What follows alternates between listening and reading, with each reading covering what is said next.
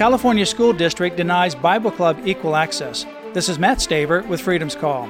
Liberty Counsel sent two demand letters to Oakland Unified School District for discriminating against Child Evangelism Fellowship NorCal East Bay on four different campuses.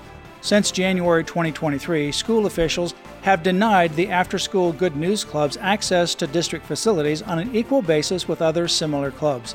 The school district previously allowed the Good News Clubs on its campuses prior to COVID, but then, when Child Evangelism Fellowship requested to resume the clubs, elementary school officials responded with a variety of denials.